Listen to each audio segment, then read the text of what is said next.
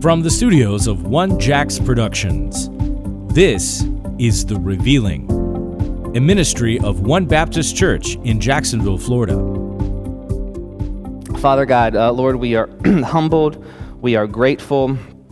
Um, Lord, just to wake up this morning, I, I hope we are, Lord. Um, God, we take that for granted. Uh, Lord, I'm, I'm humbled to be able to open your word and um, just to be able to declare, Thus saith the Lord. And, and God, I pray, Lord, that you would protect my heart and my lips from complacency and a nonchalant approach to such a such a high calling, Lord. And I don't say that pridefully, Lord, but for anyone to open up this book and declare your word. God, I pray that you would just keep us in the bounds of rightly dividing this book um, and, and rightly hearing this book, Father. And by that I mean, I pray that it would not just stop at the gate of our brains and our ears, Lord, but that it would seep into the soil of our hearts, that it would take root, God, that it would change our lives, not just for our lives, Lord, but for your glory, for your name's sake. Lord, you are all, all about your name's sake and your glory. And so I pray, God, that this morning, this Christmas season, this year coming up in 2018, that we, Lord, would be all about your name and for your glory and your praise. So, Lord, meet us here this morning. You are welcomed here. Uh, you are invited here, Jesus. You are expected here. Lord, we, uh, I pray that we would roll out the red carpet uh, for you to just to walk down and, and sh- sh- flex your muscles, Lord. Show off, glorify yourself, magnify your word in our midst, in our lives. Father, we love you. We praise you. We need you this morning. In Jesus' name, amen. All right. So um, I want to talk to you this morning a little bit about uh, Christmas tree. I don't know if you have any, I'm sure you do, maybe have some traditions going on in your house, maybe through the years around a Christmas tree. Any artificial Christmas tree people out there? Maybe more and more as the years go by. Any real Christmas tree people? Yeah, that's been April and I for any no Charlie Brown or tabletop Christmas tree people. Okay, yeah, yeah, yeah, yeah. That was April and I for a few years too. Any no Christmas trees? Any Scrooges or Grinches out there? No, I'm just kidding. Uh, but everyone has a Christmas tree kind of tradition, I guess, um, for the most part. I remember when I, I was a kid growing up, me and my, my sisters, my, my, my mom's grandfather, right? So my great grandfather, uh, we would always go over to his house for Christmas lunch on Christmas Day, but we'd also, uh, a few days early, go decorate his tree. And he always waited until I think December 23rd to buy a Christmas tree.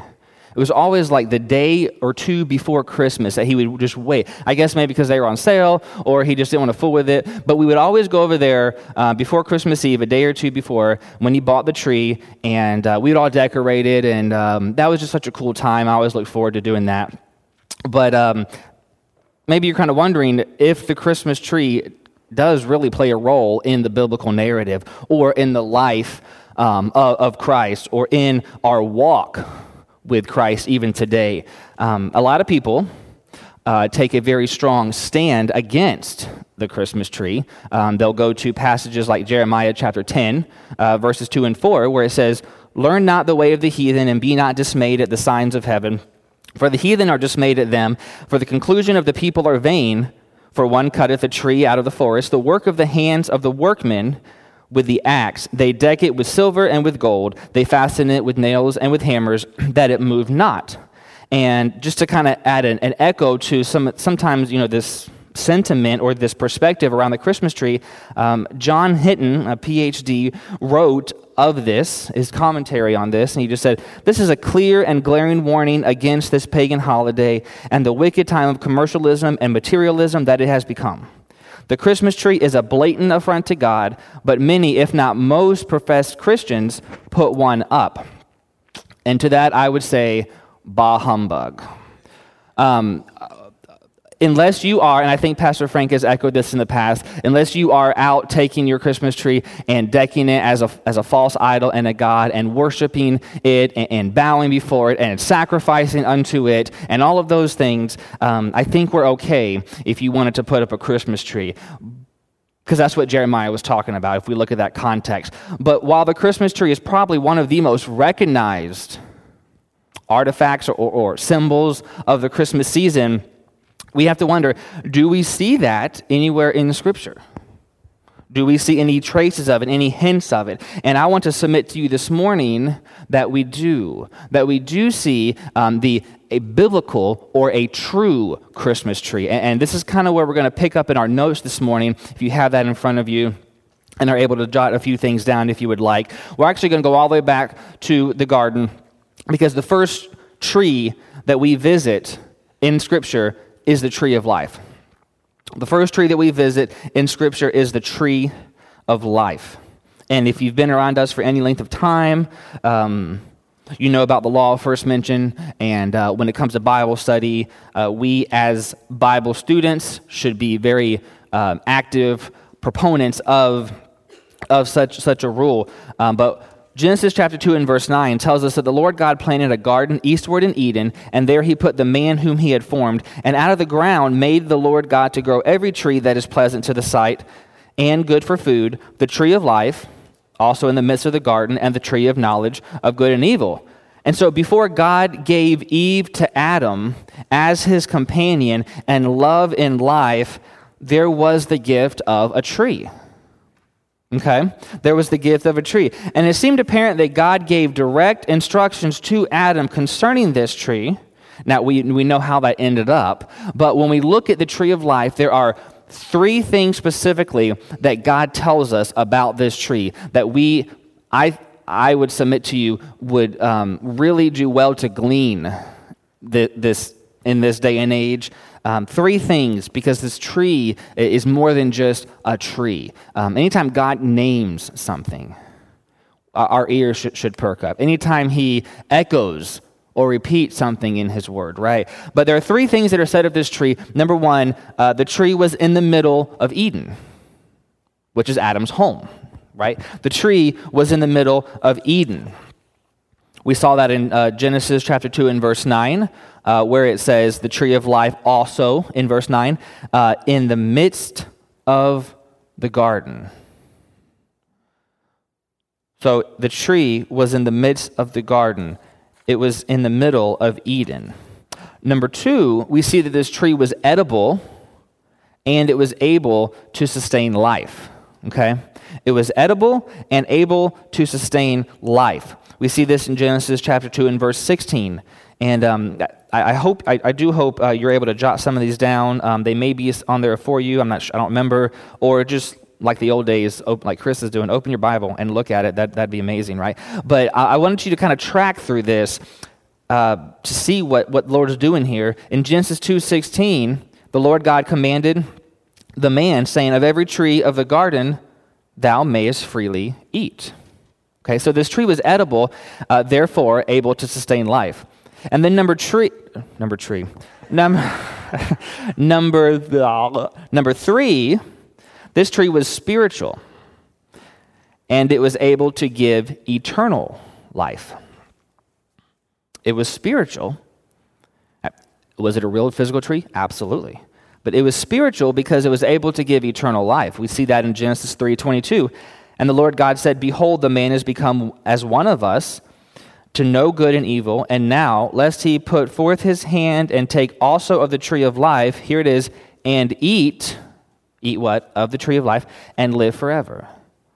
Okay, so we see that this tree was in the middle of Eden, Adam's home. We see that this tree was edible, therefore able to sustain life. And then number three, it was spiritual, and it was able to give eternal life. My friends, I want to submit to you this morning, if you don't, if you haven't already kind of pictured this, that this tree of life is a picture of the Lord Jesus Christ this morning. I, I want us to, to, not just wrap our minds around that, but, but, but our hearts, because there are some things that we see of this tree that we see of Christ as well. It is the Lord Jesus Christ who dwelt in the midst of his people. Just as the tree of life dwelt in the midst of Adam's home, it is Christ who dwelt in the midst of his people. Exodus 25, verses 8 and 9. The Lord says, And let them make me a sanctuary that I may dwell among them, according to all that I show thee, after the pattern of the tabernacle and the pattern of all the instruments thereof, even so shall ye make it. And that's so important because in John chapter 1 and verse 1 and verse 14, we read that in the beginning was the Word, and the Word was with God, and the Word was God. And this is so beautiful in verse 14. And the Word was made flesh and dwelt among us. So in Exodus, God says that I, through this tabernacle that yet you build me according to the pattern in heaven, I am going to dwell with you. My presence will dwell with you.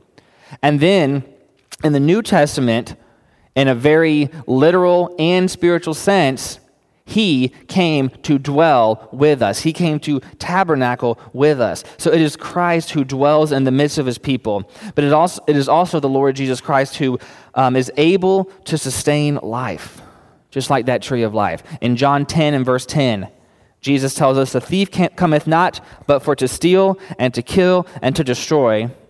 I am come, he says, that they might have life and that they might have it more abundantly. And listen, I know, we, I know I tend to forget this. It is the Lord Jesus Christ who is, is physically sustaining you right now and physically sustaining me right now. Colossians tells us all things are made by him and for him and through him. Without him, nothing was made that was made.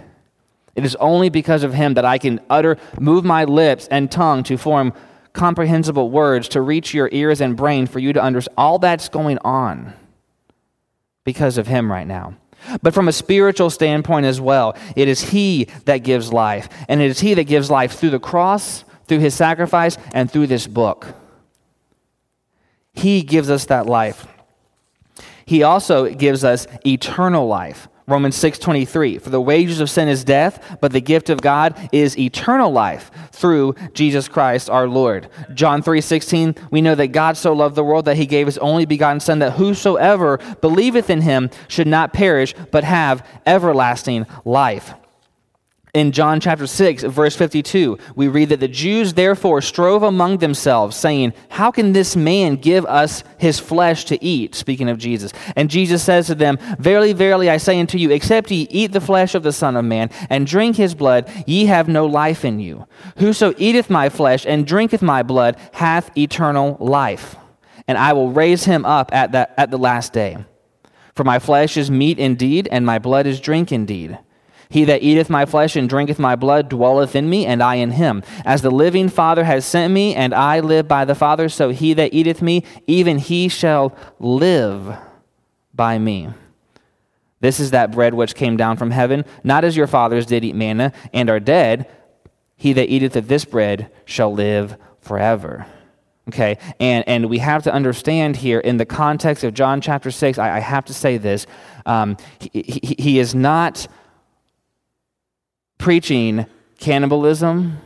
Okay? He, he is not, and I'm going to say this to us in, in love, he is not telling us that when we even partake of the Lord's Supper, that's, that something is happening where that bread, which symbolizes his flesh, becomes his body.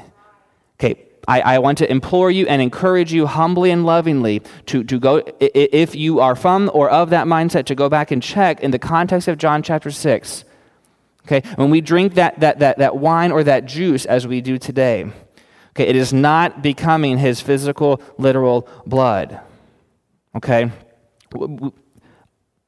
That is called transubstantiation, if you were curious. Um, and, and from a biblical standpoint, I, I would just want to lovingly tell you um, that, it, that is dangerous. So, so, so um, I just kind of wanted to throw that out there. I don't want to get too far away from where we are, but just wanted to can't, can't leave that without saying that. Uh, and then in verse, verse John chapter 5 and verse 13, these things have I written unto you that believe on the name of the Son of God, that ye may know that ye have eternal life. We can know, y'all, that we have eternal life okay? That ye may know that ye have eternal life, and that ye may believe on the name of the Son of God. What is it that gives us that eternal life? It's, he says it twice in verse 13. It's the name of the Son of God. Okay? So that tree of life, the Lord Jesus Christ. And then there's a second tree that we visit uh, in Scripture, also in Genesis 2 and verse 9. You're probably already ahead of me. And that's the tree of knowledge of good and evil the tree of knowledge of good and evil. Also in Genesis 2 9. Um, and out, out of the ground made the Lord God to grow every tree that is pleasant to the sight and good for food, the tree of life, also in the midst of the garden, and the tree of knowledge of good and evil. And we, we have to understand that the, this tree of knowledge is the antithesis of the tree of life. Okay? Uh, it is the counterfeit of the true. Outwardly, it looks like a good tree. But hidden inside its fruit were the elements of death and defilement. There is much today, outside and inside the church, that looks like a good tree. Okay? When it comes to your Bible, there is lots out there that looks like a good tree. But inside, I'm not talking about the word that God has preserved for us, but I'm talking about counterfeits.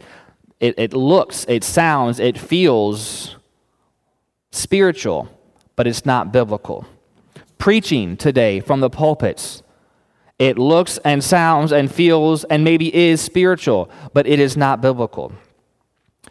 We see um, there are three things also that, that are said of the tree of knowledge of good and evil. And, and so if you want to kind of just jot these down, if you're a, a blank Nazi like I am, you want to get all your blanks. This tree, number one, was not good for food or sustaining life. It was not good for food or sustaining life.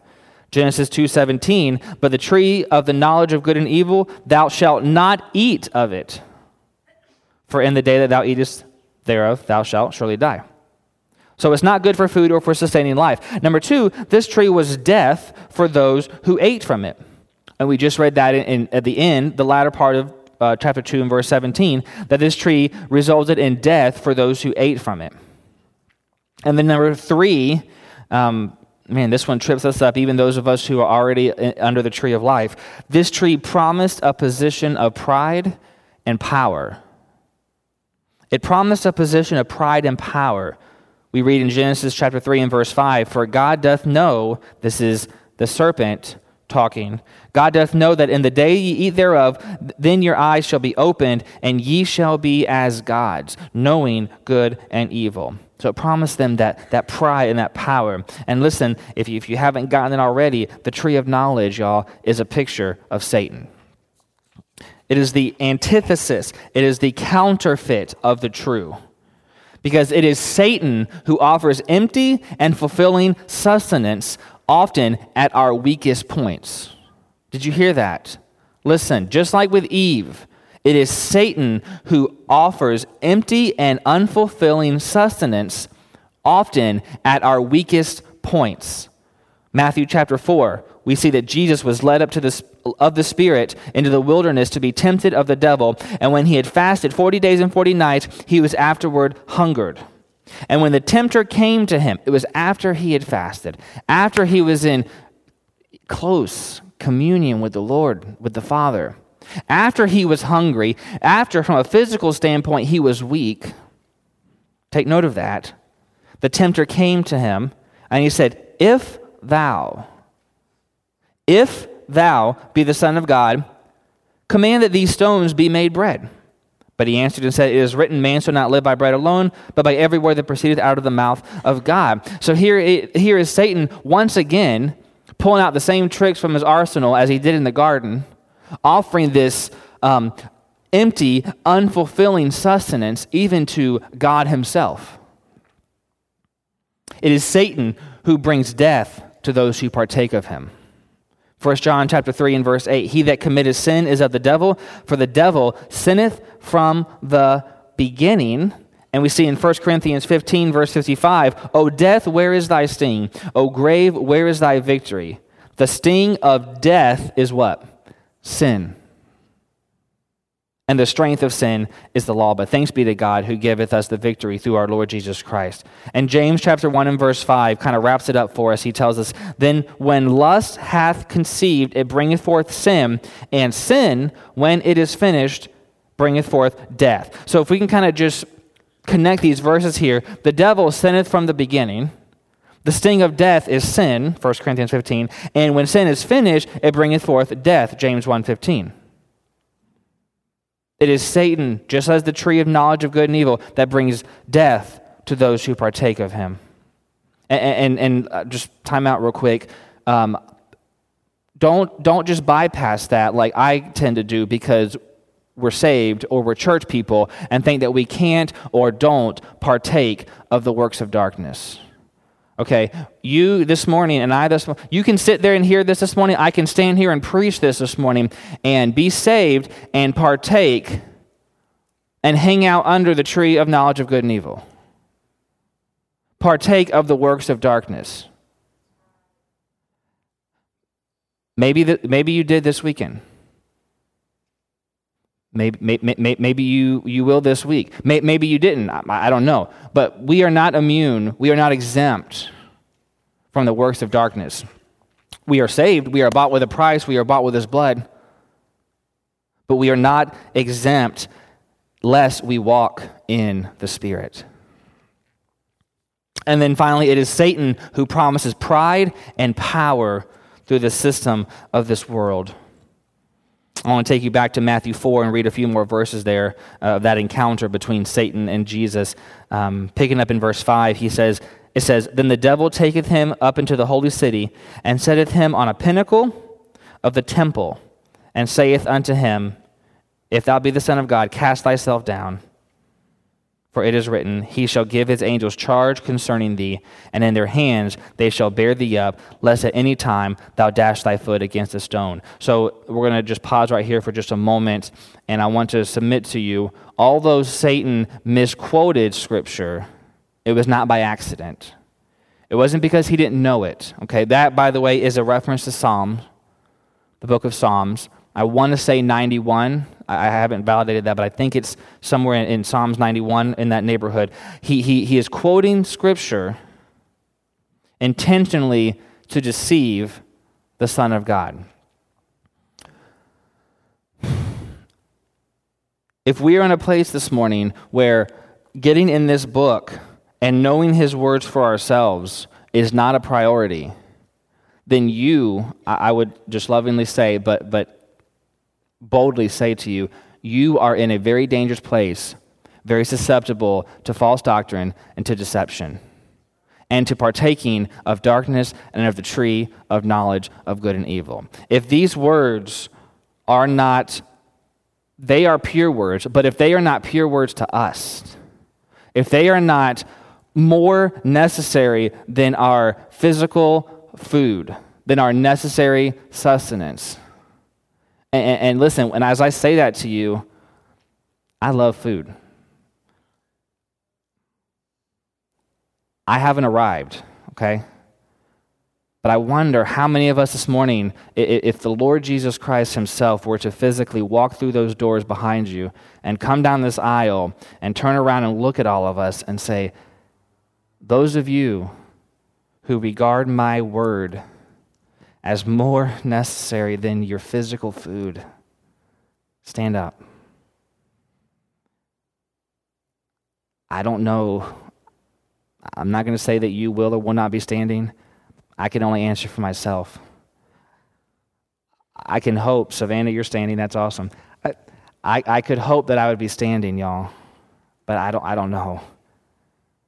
And, and I, I look around um, at the, the state of the church today, quite honestly, I look around at the state of this church, um, but, but just the church in general, and, and I have to say, I do not see many people that will, as in the days of the Old Testament, stand for hours just to hear the words of the Lord.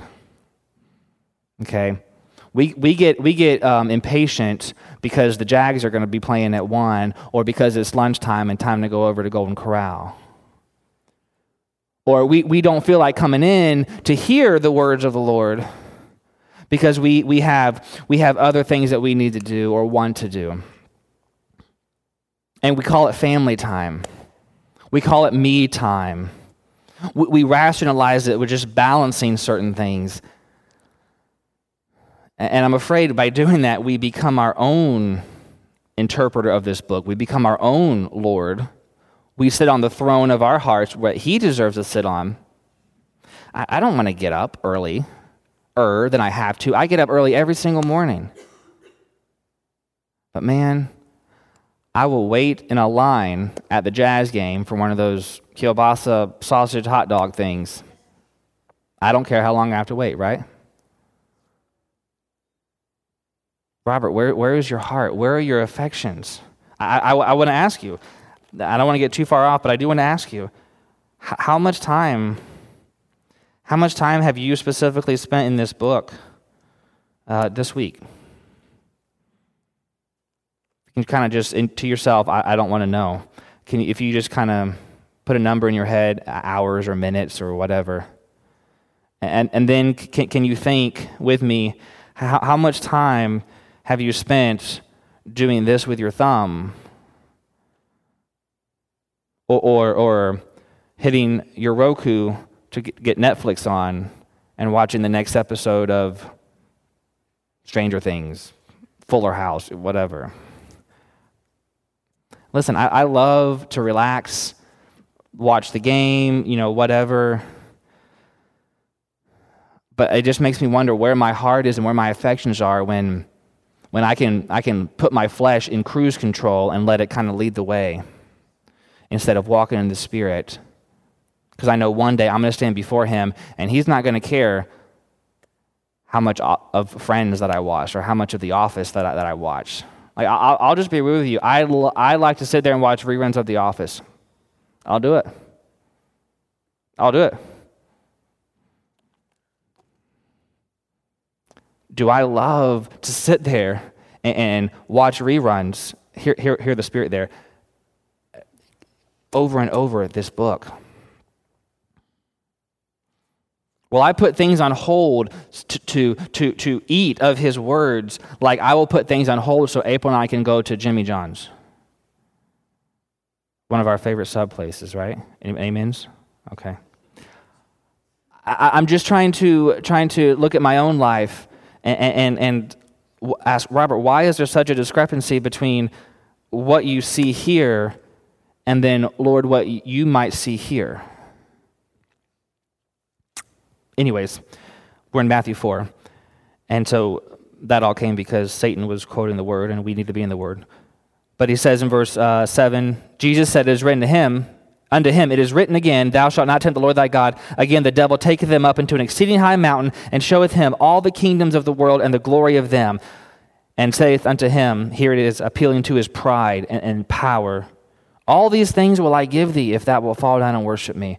And listen, in this life, y'all, we are promised, we may not realize it, but we are promised comfort. We are promised security, and we are promised um, pleasures and enjoyment quite frankly, through, through sin, through, through mediocrity, through laziness. We're, we're promised these things. And so many of us bow the knee.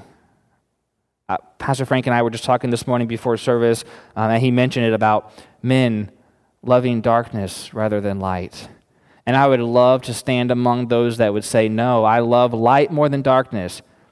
But the only evidence of, of if that's true or not is to just look at my life. And, and, I, you can't even do that because you don't know me from a day to day standpoint. I have to look at my own life, and, and he has to. This book is a mirror. 1 John 2:16 he tells us the same thing. Love not the world, neither the things that are in the world. If any man love the world, the love of the Father is not in him. For all that is in the world, all that is in the world, the lust of the flesh, and the lust of the eyes and the pride of life is not of the Father, but is of the world. And so we see here that the fruit of the corrupt tree is the work of Satan. It was a tree that challenged the faith and obedience of Adam and Eve. And listen, it challenges our faith and our obedience every day.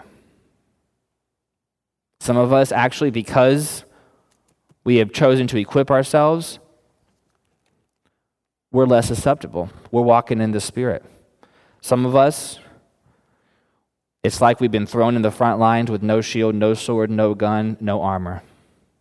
Because we have not clothed ourselves, we have not put on, we have not taken off and put on the new man. And men, men, I want to talk to you for a second. Wherever you find yourself on that spectrum, I, I implore you I, am not asking you necessarily, I'm telling you, you need to be at our men's ministry next month. You need to be in a place positioning yourselves to lead your wives, to lead your kids, or preparing yourself to lead your wife and lead your kids. I am going to go out on a limb and I am going to dare you, challenge you, and beseech you, if at all possible, stop letting excuses get in the way of being at discipleship training. Stop letting excuses get in the way of being there on Thursday nights. I'm not all about legalism. I'm not trying to say we need to follow the rule book, but we do need to follow the book. S- stop. And, and, and, the words are bouncing off the walls and hitting these ears too, so I'm, I'm with you. Stop letting excuses get in the way of loving this book, of being in this book. So, these two trees, we're going to stop here before we go to the third one. These two trees here are a picture, we're going to pick up in your notes right here. Uh, we see them as a picture of wisdom, actually. These two trees we see as a picture of wisdom. Uh, the tree of life represents the wisdom of the Word of God. I believe that your, that's your blank. The tree of life represents the wisdom of the Word of God. And the tree of knowledge represents the wisdom of the God of this world. two trees, two types of wisdom. And I want to illustrate these for you. I love the Lord to illustrate these for us uh, in His Word. Um, take you to a couple passages. Uh, the first one will be on the screen. That's going to be 1 Corinthians chapter 1. Uh, we're going to read a handful of verses there, and I want you to listen. We're going to be in 1 Corinthians 1.17. And I want you to listen to the dichotomy, to the conflict, to the um, description uh, uh of, of the types of wisdom that we see in 1 Corinthians 1 and, and try to place that within the context of these two trees and do so from a personal application. 1 Corinthians 1:17 For Christ sent me not to baptize but to preach the gospel not with words of wisdom lest the cross of Christ should be made of none effect. For the preaching of the cross is to them that perish foolishness but unto us which are saved it is the power of God. For it is written, I will destroy the wisdom of the wise and will bring to nothing the understanding of the prudent. Where is the wise? Where is the scribe? Where is the disputer of this world? Hath not God made foolish the wisdom of this world? For after that, in the wisdom of God, the world by wisdom knew not God. It pleased God by the foolishness of preaching to save them that believe. For the Jews require a sign, and the Greeks seek after wisdom.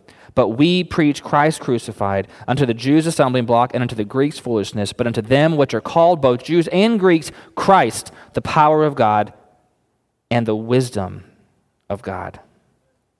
Because the foolishness of God is wiser than men, and the weakness of God is stronger than men. For ye see your calling, brethren, how that not many wise men after the flesh, not many mighty, not many noble are called. But God hath chosen the foolish things of this world to confound the wise. And God has chosen the weak things of the world to confound the things which are mighty. And base things of the world and things which are despised hath God chosen, yea, the things which are not, to bring to naught the things that are, that no flesh should glory in his presence. And just if you could just see the, the, the two types of wisdom that we see depicted there the wisdom of this world that ultimately comes from that tree of knowledge, and then the wisdom of God, which the world will tell you is foolishness. But I'm so glad that God chooses foolishness to confound the wise. I also want you to go to Proverbs chapter 2. Um, these verses, David, will not be up there. I, I want you to turn there if, if you can. Um, we're going to read um, the whole chapter. It's not that long. Uh, but man, it's so powerful, so packed, and so rich. We, we just can't not read it. Um, but Proverbs chapter 2, we actually see illustrated with us, or for us, um, again, these two trees, um, these two types of wisdom. And uh, you'll, you'll probably start, I'm going to go ahead and just share with you, you'll start seeing a break somewhere around verse 12. You'll see a shift. But, but wrap your hearts around this with me. Proverbs chapter 2, he says, My son, if thou wilt. And in these first four verses, I want you to take note of the verbs, the, the, the action that is commanded of us when it comes to the wisdom of God, which we know is Christ, which we know is the Word. My son, if thou wilt receive my words and hide my commandments with thee, so that thou incline thine ear unto wisdom and apply thine heart to understanding. Okay, so Lord, I get the first verse. I, I can receive your words. I can go to church on Sundays when I'm not doing something. I, I can do that. Hide my word commandment with thee. Okay, so I memorized some verses in Awana a long time ago. So I, that, I can, okay, I, I kind of can do that. But then he says to incline thine ear unto wisdom and, and apply thine heart to understanding. Yea, if thou criest after knowledge and lift up thy voice for understanding. And I wonder, Robert, when was the last time you cried after knowledge? I'll cry out when, when, when, when, when the Gators are winning or when I get upset or angry at something. When, when my wife is in danger or, or a member of my family it may be in harm, I'll cry out. Do we cry out after knowledge? And do we lift up our voice for understanding? Oh God, where are the prayers that say, Oh God, please impart your wisdom unto me and your, your knowledge and understanding? I, I can't and I don't want to live this life without you and without it. Where are those prayers? Verse 4 If thou seekest her as silver and searchest for her as for hid treasures. And again, I want to ask us, men especially, but, but all of us, we will break our backs on the job. I have no doubt. We will work like crazy to get that bank, to get that promotion, to get that raise, to get that bonus, to get that power, to get that esteem, to fit in, to make ends meet. And, and, and, and fine. But how many of us have sought, just after we seek after that money for our jobs, through our jobs, how many of us are seeking for these words as silver, as money? Like, are these, and I, I, maybe to you, I'm just beating a dead horse, and you're like, Robert, get over, get over this and get off your soapbox. I'm not going to, because this is so important.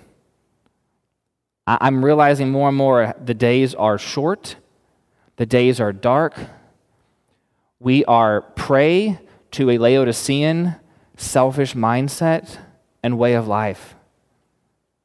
And by we, I just mean the church. And searches for her as for hid treasures. Then, he says, then shalt thou understand the fear of the Lord and find the knowledge of God. For the Lord giveth wisdom, there it is, out of his mouth cometh knowledge and understanding. What comes out of his mouth? Knowledge and understanding. Through what comes out of our mouths?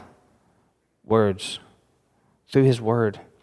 Verse 7 He layeth up sound wisdom for the righteous. He is a buckler to them that walk uprightly. He keepeth the paths of the, keepeth the paths of the judgment and preserveth the way of his saints. Then shalt thou understand righteousness and judgment and equity, yea, every good path. It doesn't just come through osmosis then you will understand it. When wisdom, verse 10, when wisdom entereth into thine heart, and knowledge is pleasant unto thy soul, discretion shall preserve thee, and understanding shall keep thee. And here, here's the shift. Here's that other tree. To deliver thee from the way of the evil man, from the man that speaketh froward things, who leave the path of uprightness to walk in the ways of darkness, who rejoice to do evil and delight in the frowardness of the wicked, whose ways are crooked and they and they froward in their paths, to deliver thee from the strange woman, even from the stranger which flattereth with her words, which forsaketh the guide and of her youth, and forgetteth the covenant of her God. For her house inclineth unto death. This is the fruit of the other tree, y'all, and her paths unto the dead. None that go unto her return again, neither take they hold of the paths of life, that thou mayest walk in the way of good men and keep the paths of the righteous. For the upright shall dwell in the land, and the perfect shall remain in it, but the wicked shall be cut off from the earth, and the transgressors shall be rooted out of it. So I, I want to ask us this morning what tree are we investing most time with? What, what tree are we giving ourselves to more often? And listen, to bring this home today for us, do note that, and I think it's in your notes here, we'll pick back up. In the Bible, humanity is likened to trees. We see in Psalm chapter 1 Blessed is the man that walketh not in the counsel of the ungodly, because he tells us in verse 3 He shall be like a tree planted by the rivers of water. In Mark chapter 8, a man healed by the Lord, said, as he received his sight, I see men as trees walking. The Lord Jesus said to us in Matthew 7 and verse 17 and in verse 20, Even so, every good tree bringeth forth fruit, but a corrupt tree bringeth forth evil fruit. In the context, he's talking about our lives. And in verse 20, he says, Wherefore by their fruits ye shall know them. And even today, we have this vernacular where we are likened to trees. If we lose an arm, we say that we have lost, lost a limb. Uh, when we discuss a man's torso, we refer to his trunk, maybe. Uh, at the time our kids are old enough to leave home and start their own life, we say that they have left the nest. When we talk about our family history, we discuss our family roots. Um, if you have a family member who is a few bricks shy of a load, we might call them a nut when we uh, comprise a genealogy of our family, uh, we call it a family tree, right? So let's not miss that ultimately we are biblically, uh, practically today in our, in our language, we, we, we're, we're likened to trees, but unfortunately, we are all dead trees in need of God's gift of salvation which can transform us into the living trees of righteousness. And this is where I want to introduce you, if you don't know him already, to this third tree. The third tree we visit is the righteous branch. Is the righteous branch. Adam's race needed the tree of life to live forever. God removed it from Eden. Excuse me, God removed him from Eden because of his disobedience, but his plan was still to redeem, was still to save, and he does so through a righteous branch. This Redeemer would be both man and God, a true connection to the tree of life. And prophetically, beautifully, 600 years before the birth of Jesus, the branch was foretold by the prophet Jeremiah. In uh, Jeremiah 23 5, he says, Behold, the days come, saith the Lord, that I will raise unto David a righteous branch, capital B, and a king shall reign and prosper and shall execute judgment and justice in the earth. He will execute judgment and justice in the earth. 600 years before Christ. And from Zechariah and Isaiah, we know him to be the servant of God. Uh, he's called the branch of the Lord.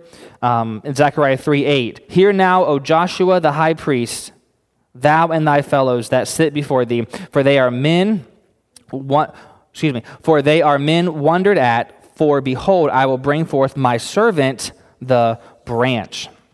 Isaiah 4 2, In that day, shall the branch of the Lord be beautiful and glorious. And listen, 500 years before the birth of Jesus, Zechariah gave more prophecies about this branch. In chapter 6 and verse 12, he says, Behold, the man whose name is the branch.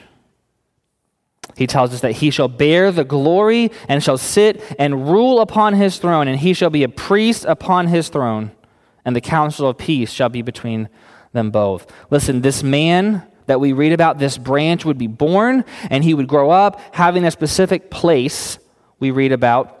Luke chapter 2 and verse 12. And this shall be a sign unto you. Ye shall find the babe wrapped in swaddling clothes, lying in a manger. And, and is it any wonder this Jewish carpenter who worked with lumber, who worked with wood as the righteous branch, he was reminded almost daily, I imagine, why it was that he was sent to this earth.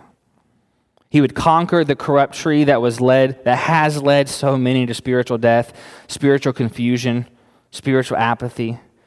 And that's why he came, born of a virgin, prepared as an offering for the sin of humanity. And we'll close with this Jesus himself said in John 18, verse 37, To this end was I born. We were just talking about, Pastor Frank was just mentioning this. For this cause came I into the world. And this is one of the reasons that Jesus says specifically if you want to know why I came, here it is. This is why I came that I should bear witness unto the truth. Everyone that is of the truth heareth my voice. And listen, as, as we decorate our Christmas trees this year, as we pile presents underneath it, I, I just I, I pray that I would myself, that I would lead my wife to do such, to, to pause and to ponder, to think, to praise Him for the tree of life, for being the righteous branch, and for bearing my sins on a rugged tree. Because 1 Peter chapter 2 and verse 24 says that he bore on his own self our sins in his body on the tree. That we, being dead to sins, should live unto righteousness, but whose stripes ye were healed. Listen, he bore, on, he bore the sins of you and me on that tree, not just because he had nothing better to do that day, so that we should live unto righteousness. So that we should live unto righteousness. Galatians 3:13 Christ hath redeemed us from the curse of the law being made a curse for us. For it is written cursed is every one that hangeth on a tree. Cursed is every one that hangeth on a tree. And, and let's just wrap it up this way. It's in your notes. The Lord Jesus embraced the tree of death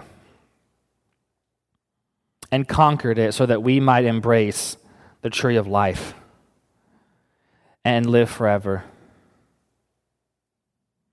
And in this Christmas season, let us spend a little bit of time in front of our Christmas tree and remember the branch who brought us the gift of all, and, and that is Jesus Christ our Lord. And, and listen, before you fold the paper up, put it in your Bible, um, just if you're in that camp where you have not surrendered to the righteous branch, from a salvation standpoint, do know that it is our sin that separates us from His holiness, from His righteousness, from His presence.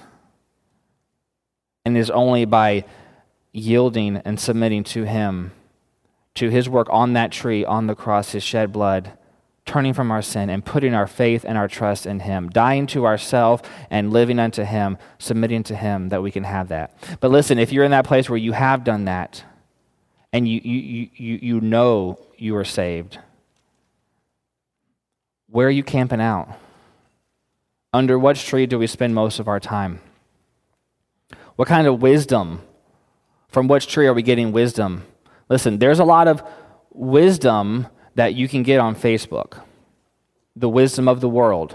There's a lot of wisdom that we can get even from, from our parents and, from our family members, right? We can get quote unquote wisdom from them. There's a lot of wisdom we can get from magazines and books and the news and all, whatever.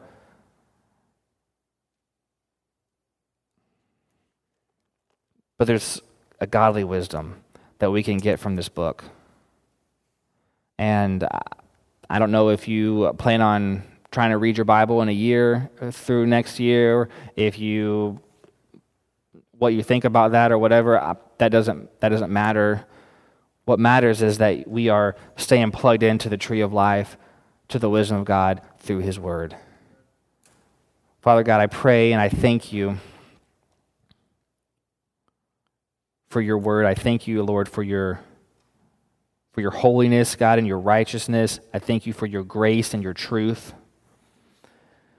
God, I know that I personally sometimes, even just from a, a, ministry standpoint, can get so wrapped up in sermon prep that, that I even treat your word as maybe just a textbook to prepare something. But God, I pray that this Christmas, this upcoming year in 2018, God, that I and that we would daily sit at the foot of Jesus, at the foot of the cross,